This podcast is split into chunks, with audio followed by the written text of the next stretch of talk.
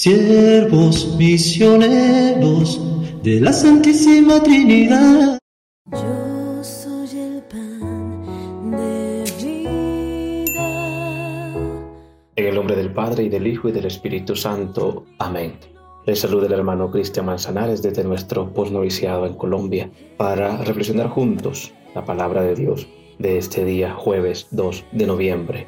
Hoy la Iglesia nos invita a hacer memoria de todos aquellos que nos han precedido en la fe, de nuestros fieles difuntos, familiares, amigos, conocidos, personas que de alguna u otra forma han marcado nuestra vida, nos han apoyado y que ahora pues ya contemplan el rostro de Dios. Encomendemos a estos hermanos nuestros que nos han precedido en la fe, para que también, con la esperanza de que así como ellos contemplan ya el rostro del Padre, así también nosotros caminemos en este peregrinar de nuestra vida con esa fe de que también un día estaremos ante la presencia de Dios para contemplar su gloria eternamente. Escucha, Señor, nuestras súplicas para que al confesar la resurrección de Jesucristo, tu Hijo, se afiance también nuestra esperanza de que todos tus hijos resucitarán. Te lo pedimos por Jesucristo nuestro Señor. Amén.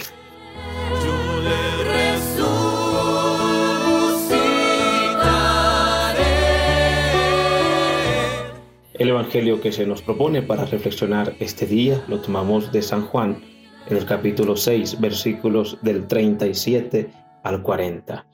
En aquel tiempo dijo Jesús a la gente: todo lo que me da el Padre vendrá a mí, y al que venga a mí no lo echaré fuera, porque he bajado del cielo no para hacer mi voluntad, sino la voluntad del que me ha enviado. Esta es la voluntad del que me ha enviado, que no pierda nada de lo que me dio, sino que lo resucite en el último día. Esta es la voluntad de mi Padre, que todo el que ve al Hijo y cree en Él tenga vida eterna, y yo lo resucitaré en el último día. Palabra del Señor. Gloria a ti, Señor Jesús.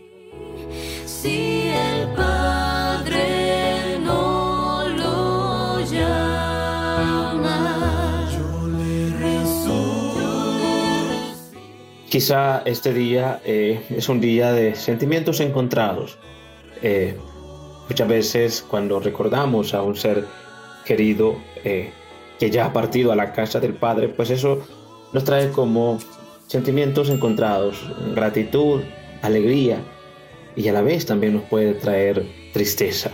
Pero lo que debe sobresalir es la gratitud con el Señor por el tiempo que estos hermanos nuestros estuvieron con nosotros, por el tiempo que pudieron compartir y por el granito de arena, por aquello valioso que pudieron aportar a nuestra vida.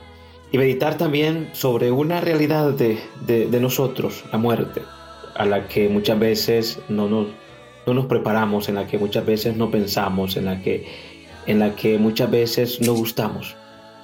Pero pues es una realidad de nosotros. Y recordar que un ser querido ya ha partido de este mundo a la casa del Padre es también recordar que somos seres limitados, que somos seres finitos, y que, como dice el apóstol San Pablo, pues no somos de este mundo. En este mundo somos peregrinos, somos ciudadanos del cielo. Por lo tanto, nuestra mirada, nuestro corazón, nuestro destino es el cielo. Entonces, en este mundo somos forasteros, que estamos de paso, somos extranjeros, somos peregrinos que caminamos, como dirá el canto, hacia el encuentro del Señor, hacia ese encuentro definitivo con el Señor. Pero también es ver nuestra vida y vivirla también con esperanza, y recordar a los seres queridos reviviendo y renovando esa esperanza también en nosotros, la esperanza en la resurrección, como lo dice el Evangelio de hoy. Cristo ha venido para darnos vida y vida en plenitud. Él es la vida plena. Creer en Él, encontrarnos con Él, vivir en Él es tener la vida. Acogerlo como nuestro Salvador, aceptarlo en nuestra vida como nuestro Señor, como nuestro Salvador, ese es el garante de la vida, porque Él es la vida y Él nos da la vida en plenitud. Por eso uno de los prefacios que rezamos en este día, y siempre que celebramos las exequias por los difuntos, dice así, que la vida no se acaba, sino que se transforma en Cristo. Para los que creemos, la vida no se termina, sino que se transforma, se renueva en Cristo, porque Él es el que nos da la vida plena, la vida eterna, la vida que no tiene fin. Para eso ha venido al mundo, para darnos vida y vida en abundancia. Y esa es la certeza, y esa es la esperanza, y esa es la garantía. Por eso nos mantenemos en pie. Con esa esperanza debemos caminar. Conscientes de que no somos de este mundo, de que solamente somos peregrinos, pero con la esperanza de que cuando llegue el día en el que el Señor nos llame, cuando llegue el fin de nuestra estadía temporal en este mundo, iremos a contemplar cara a cara el rostro de Dios. Pidamos al Señor que Él que es nuestra vida, Él que es nuestra esperanza, Él que es nuestra resurrección, nos ayude a afianzar nuestra fe, nos ayude a fortalecernos, a consolarnos mutuamente, y que aquellos que ya nos han precedido nos sirvan como de ese signo, nos sirvan como ese ejemplo de que también nosotros un día tendremos que partir de este mundo a la casa de Dios, al encuentro definitivo con el Padre.